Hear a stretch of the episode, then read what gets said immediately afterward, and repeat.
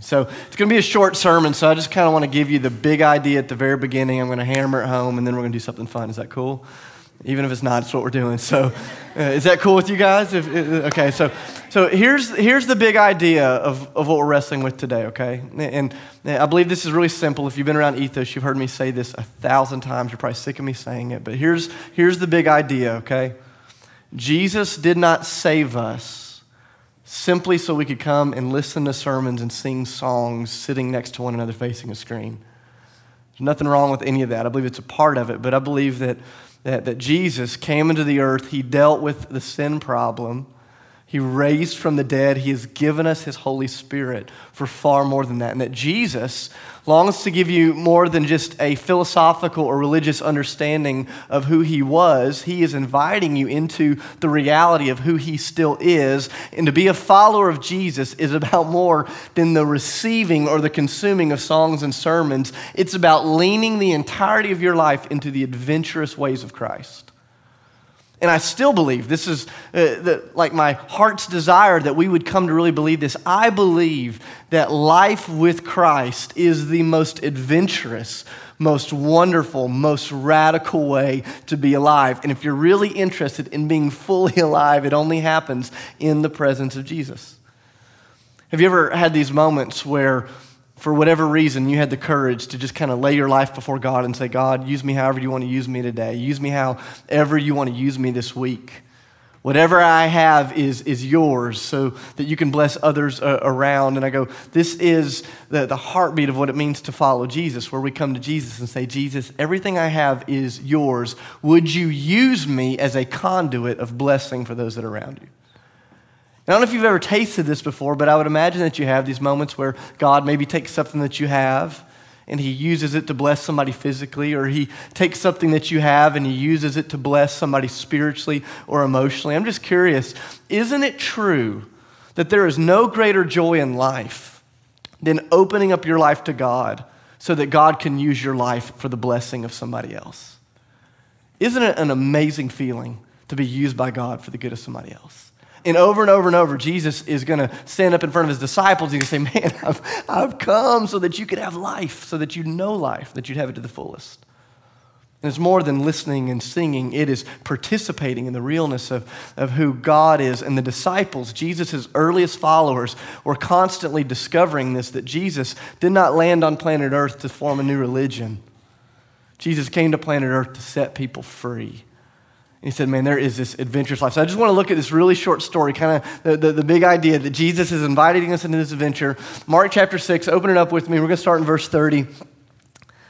And I just want to look at this, this story really quickly. Jesus has just sent the disciples out on this amazing adventure. Uh, they've experienced all kinds of things. They're getting ready to come back. Verse 30.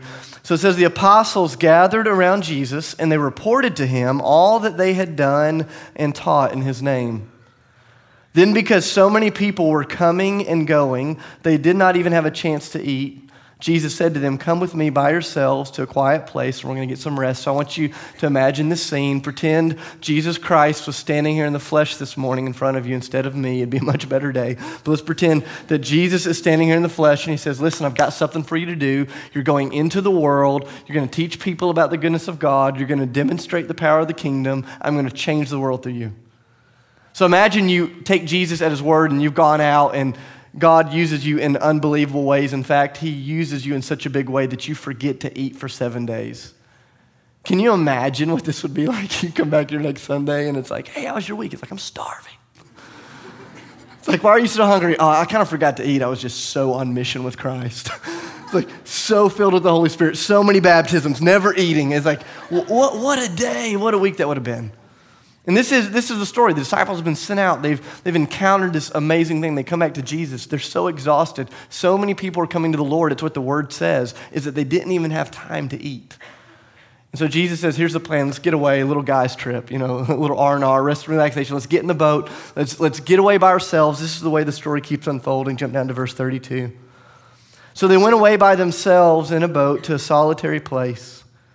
But many people saw them and they recognized them and they ran around the lake on foot from all the towns and villages and they got there ahead of them. And when Jesus and the disciples' boat landed on the shore and they saw the large crowd, Jesus had, what's that word? compassion or mercy, as some of your Bibles say, because they were like sheep without a shepherd. So Jesus stood up and he began teaching them many things. I want you to think about this for a moment. Put yourself in their shoes. What is the most exhausted you've ever been?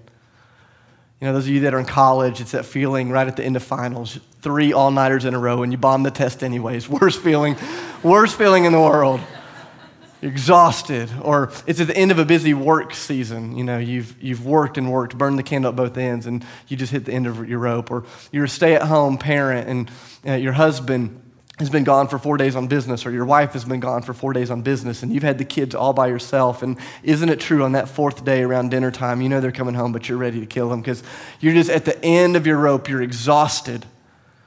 And this is where Jesus and the disciples are. They're just absolutely worn out. They're, they're getting away. And I love, as we keep reading, you're going to notice that their time of rest and relaxation is going to get crashed by those who are around them. It's not one people or 10 people, but Mark's going to tell us 5,000 men plus their wives and children showed up. So we're talking 20,000 people. Can you imagine this?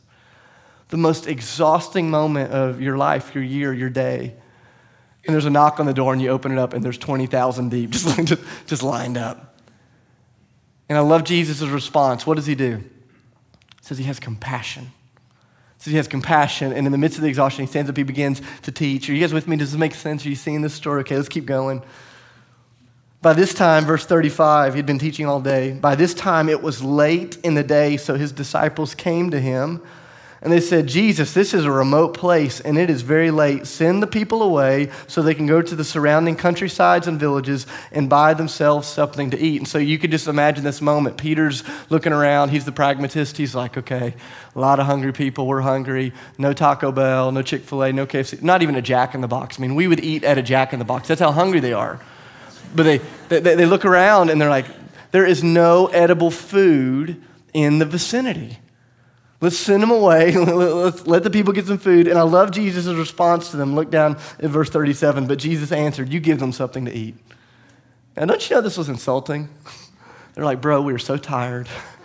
We forgot to eat all last week because we're baptizing people. like, came on this vacation. It's been crashed, like thousands of people. We just told you they're hungry. There's no Jack in the Box or Taco Bell or KFC. Everybody's hungry. And Jesus looks at them. This had to be the most frustrating sentence in the world. Hey, give them something to eat. But it keeps going. They said to him, That would take eight months of a man's wages. Are we to go and spend that much money on bread and give them something to eat? This is a smart mouth comment. I'm sure Judas made it, right? You know. Um, you, you like that one? Saul, there, never mind. And I love what Jesus says. Jesus says, How many loaves do you have? Why don't you go and see? Says, See what you have. And it says that when they found out, they came back even more depressed. Jesus, we only have five pieces of bread and two fish.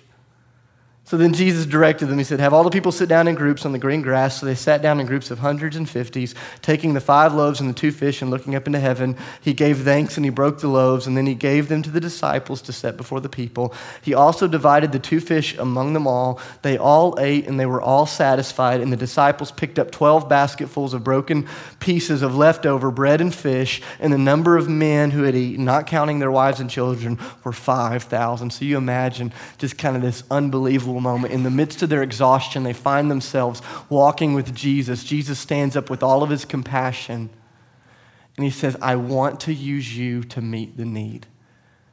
And I love this, this moment in the disciples' journey where they see the overwhelming need in front of them and they realize that the demand of the people is greater than the supply that they can give them. They see that the size of the problem is, is much bigger than their human capabilities to meet it. And so, if the disciples do anything right, it's that they come to the only one that can meet the need. And I love this moment in Mark chapter 6 because you, you see this beautiful miracle unfold. And I want you to hear this. This is so important for you to hear. Can we all just shake our heads in agreement that Jesus Christ did not need the disciples to feed the, the multitudes, right? He didn't need the disciples. Like, he didn't need them to perform the miracle. You so you can imagine Jesus, who had an amazing sense of humor. I, am banking that Jesus is the funniest person that's ever lived because he created the sense of humor. I mean, he knows what's funny. Can you imagine the, the, this moment? They bring him the, the five pieces of bread and the two fish, and they're like, This is all we've got. And I, you know, Jesus had to mess with him. He's like, Okay, Peter, how do we have enough? And they're like. Oh. I love this moment. Jesus lifts it before God. He says, he says, Here, watch this. When you trust me with the little that you have, I will multiply it for the good of those that don't. And this is a kingdom principle that you see over and over and over. When we are willing to come to Jesus with the little that we have, so often he will multiply it for the sake of those that don't. And this has been the story of the disciples' life. This has been the story of our church's life. And I could tell you hundreds and hundreds of stories like this where we have found ourselves in the city. We've seen a real need and we've gone, wow, that need is way too big for us. But for whatever reason, we had enough sense to come into the presence of Jesus and say, Jesus, here's all we have. Can you multiply the miracle in our hands for the sake of those that don't have? And over and over and over, God has done this for the last six years. I've been thinking about this three years ago this weekend we stumbled into this accidental tradition here at Ethos. And if you've been around Ethos for a while, you, you know exactly what's getting ready to happen in a couple of minutes. But a few years ago, we got a phone call on the Thursday before Thanksgiving from one of our good friends here in the city. His name's Ron Shepard. He leads Youth for Christ, works with hundreds of families um, throughout the week. A lot of you are a part of his ministry and do amazing things here in the city. Uh, but Ron called us and he said, Hey, we were expecting a food shipment for these families that we work with, and it's not going to come in before the holidays. Can your church help us meet the need of these families? And at the time, we were a really small church, just a couple hundred people. And, uh, you know, okay, how do we do this? I remember looking at the finances, and we saw the need. The, the, the people were so many, and the need was so big, and our finances were so small, and we thought, how do we do this? And we just kept hearing the words of Jesus out of Mark chapter 6, where Jesus said, You feed them. you feed them. What do you have? Go and see. What do you have? And so uh, we sat down and we're like, okay, what do we have? How can we, how can we deal with this issue? And we thought, okay, we don't have much money and we don't have much time to get the word out, but here's what we do have. We do have a couple hundred crazy people that love the Lord that are willing to meet the needs of people in the city, right? I'm talking about you guys. And like we got this crazy group of people that will do anything short of sinning. And some of you actually sin, but um, you'll do anything short of sin to meet the needs of somebody else. We're like, so, so what do we do? And we came up with this idea. We thought, what if in the middle of the sermon, instead of finishing the sermon, we, we canceled the rest of our time together? No more songs, no more sermon. What if we all went to Kroger together and we just looted the place? Like, took all, well, paid for it, like, took all the canned goods put it in our shopping carts. We, we went and we put it in a U-Haul. We drove it downtown. We're like, wouldn't that be amazing? That sounds just crazy enough to maybe be from God. And so I remember three years ago, the first time we did this, it was about this point in the sermon. I said, guys, in a few minutes, we're going to Kroger and we're going to clear out the shelves. We're going to take it to people. And you could see people, they're like, is Kroger a metaphor? I'm like, no, it's not a metaphor. It's like we're going to Kroger, you know. We're, we're, gonna, we're gonna buy everything. And there was this amazing moment. We filled up this U-Haul, and then last year they called us and we filled up five U-Hauls. And uh, you know, just got a call from one of our uh, locations a few minutes ago. They're like, the U-Hauls are full. it's like we got 91 more services coming, so make, make room. It's just this amazing thing that God does when we trust Him with the little. He, he multiplies it for the good of those that are around us. And here's what's beautiful is just like the disciples, today you will have the opportunity for the miracle of Christ's compassion to pass through your hands for the sake of those who need to be blessed. And it's going to be this amazing moment when we walk into Kroger in a few minutes and we're going to come by the hundreds from our different locations. And there's always this point of panic where the people that are working there, they're like, what's happening? and you can just tell them, it's the apocalypse. Have you not heard? Like, No, it's, it's, it's just this amazing moment because the truth is, we could meet this need a hundred different ways. We could have had you bring money today and we could have purchased it. We could have had you bring canned goods today. But here's what we've discovered over the last couple of years is that we meet the physical need of thousands of people in our city by buying the canned foods today, but you're going to meet the spiritual needs of hundreds of people who just showed up at Kroger on a Sunday morning to shop.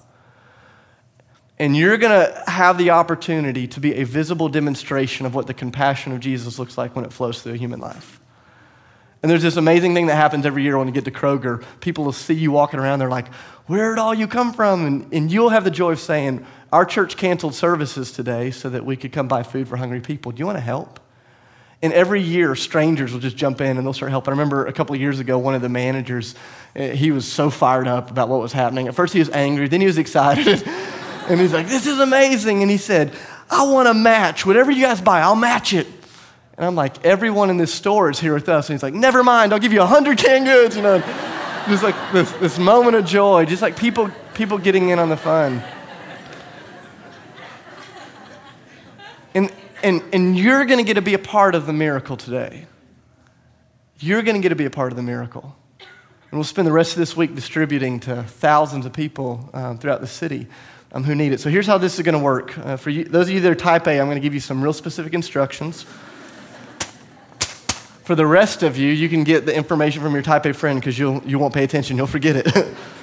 so as you leave here in just a moment, there's going to be no more songs or sermon. We're going to all stand up. We're going to walk out the doors. There will be people in the lobby who will be passing out these grocery lists, okay? On the top of the grocery list are four different grocery stores, and in front of these grocery stores are U-Hauls with ethos signs uh, printed on them. The, the U-Haul is probably in the back part of the parking lot, so we don't break fire codes, but you'll see it when you get there.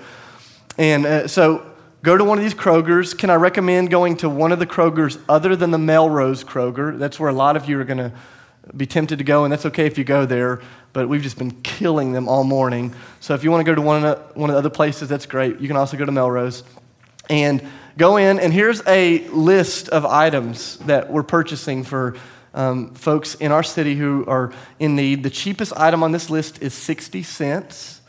Um, the most expensive is a few dollars. You can buy one item, you can buy all the items.